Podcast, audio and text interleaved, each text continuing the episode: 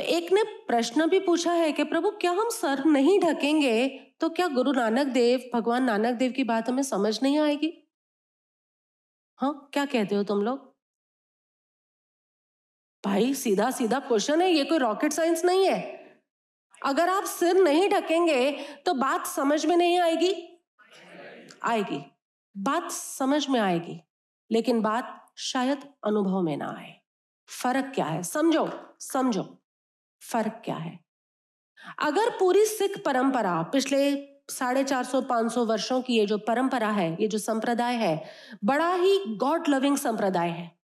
और इन्होंने अपने कुछ नियम बनाए हैं।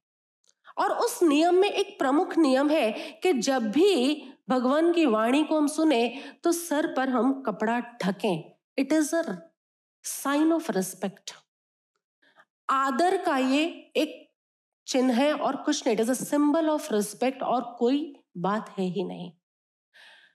जिनकी हम व्याख्याएँ पढ़ने वाले हैं, जिन्होंने जो गहन से गहन सिद्धांत बताए हैं, उसको हम उघड़ते हुए सुनने वाले हैं। जब तक हम उनका आदर नहीं कर पाएँगे, तब तक वो हमारे आदर्श कैसे बनेंगे? और जब तक वो हमारे आदर्श नहीं बनेंगे, तब तक अनुभव की यात्रा शुरू कैसे होगी? सो आदर देना, ये भी अध्यात्म ने सिखाया है।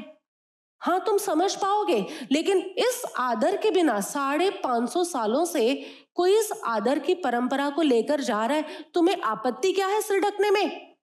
आपत्ति क्या है? ये भी तुम्हारा अहंकार है कि हम सिर क्यों ढके? जो समझना है वो तो यहाँ समझना है, यहाँ अनुभव करना है, हम क्यों सिर ढके? अब ये भी जो तर्क है ना this shows your ego how में ये शब्द आएँगे आज कि ये ईश्वर का हुक्म नहीं है। जब तक तुम किसी को आदर नहीं दे सकते, तब तक वो तुम्हारा आदर्श नहीं बनता। और जब तक कोई तुम्हारा आदर्श नहीं बनता, तब तक तुम्हें दर्शन की यात्रा शुरू नहीं होती। और इसीलिए हमने ये सिर ढका है।